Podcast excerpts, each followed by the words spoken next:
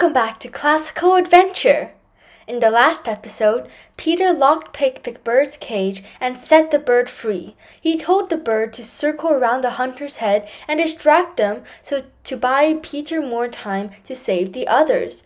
Will his plan work? What do you think will happen next? Peter watched with a smile as the bird flew up into the sky, circling above the hunters. Come on, Peter, get to work, Peter thought. The reason the bird is flying up in the sky is so that you can have more time to save the others. Peter looked around, but he did not see the other cages. Weird, Peter thought. Where are the other cages? They can't just disappear out of nowhere.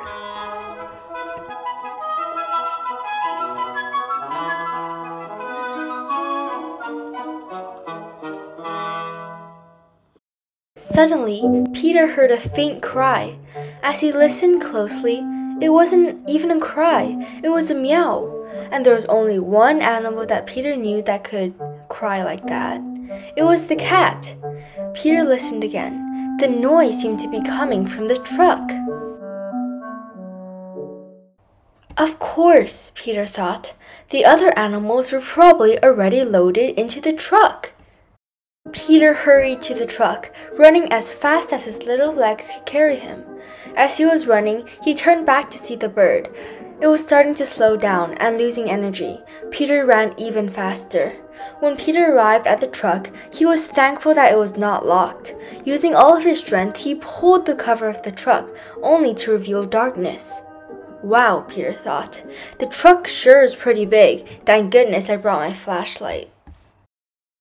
Reaching into his pocket, Peter pulled out the bulky flashlight. He squinted as he turned the bright light on. Right in front of him sat the wolf, duck, and cat, trapped inside their metal cages. They all had shocked expressions on their face, just like the bird. Without a word, Peter rushed to the duck's cage first. He took out his lock-picking kit and started to pick the lock. Once he heard the click, he let the duck out and did the same with the others. When it came to Andrea the wolf's cage, she clenched her teeth and snarled at Peter, but soon relaxed her body and allowed Peter to set her free. Once set free, Andrea said, "Get away from my children. You're working with the hunters, aren't you?" Um, obviously not. I just saved your lives," Peter replied. "Hurry up, we ate and got a lot of time left." Andrea was hesitant at the start, but soon gave in and reluctantly followed Peter. Geez, she is one stubborn one, Peter thought. After getting off the truck, Peter gasps. The bird that was flying was now stuck in a tree. Oh no, Peter thought, I must take action now. Without even thinking, he ran over to the hut and flashed his flashlight at the hunters despite being daytime. He told the wolf, cat, and duck to stay behind.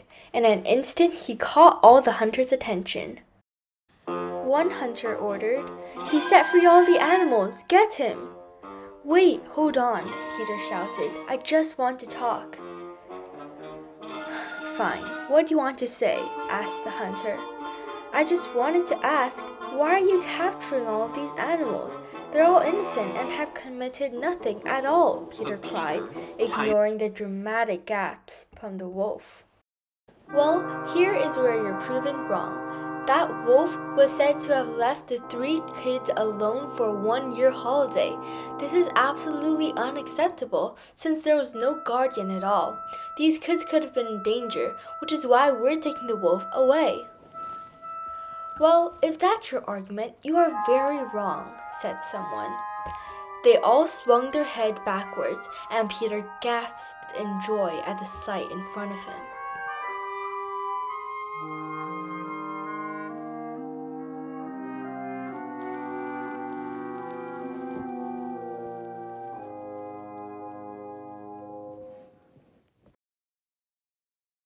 What do you think will happen next?